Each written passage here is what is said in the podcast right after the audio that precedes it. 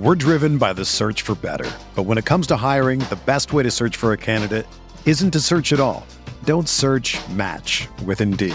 Indeed is your matching and hiring platform with over 350 million global monthly visitors, according to Indeed data, and a matching engine that helps you find quality candidates fast.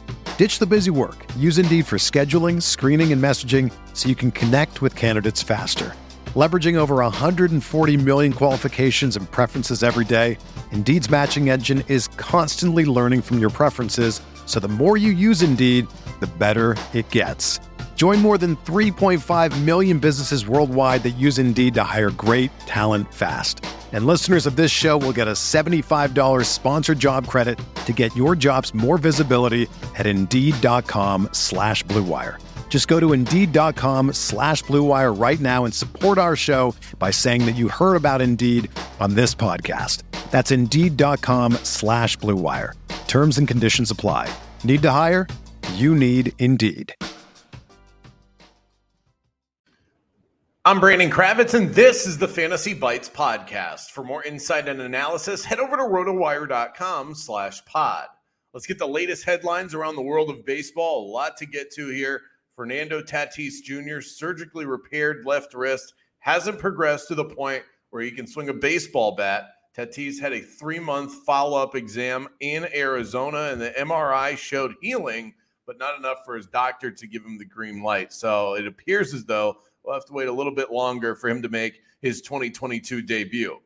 St. Louis Cardinals right hander Miles Mikolas fell one strike short of a no hitter against the Pittsburgh Pirates last night when Cal Mitchell doubled with two outs left in the ninth inning. Max Scherzer and Jacob DeGrom are moving closer to a return for the National League East leading Mets. The Scherzer, who's injured his left uh, left oblique while pitching against the St. Louis Cardinals on May 18th, returned to New York after rehabbing in Florida and threw in the outfield at Citi Field prior to Tuesday night's uh, series opener against the Milwaukee Brewers. As for Jacob DeGrom, he missed the second half of last season because of a right elbow injury and hasn't pitched yet this year because of a stress reaction in his right scapula.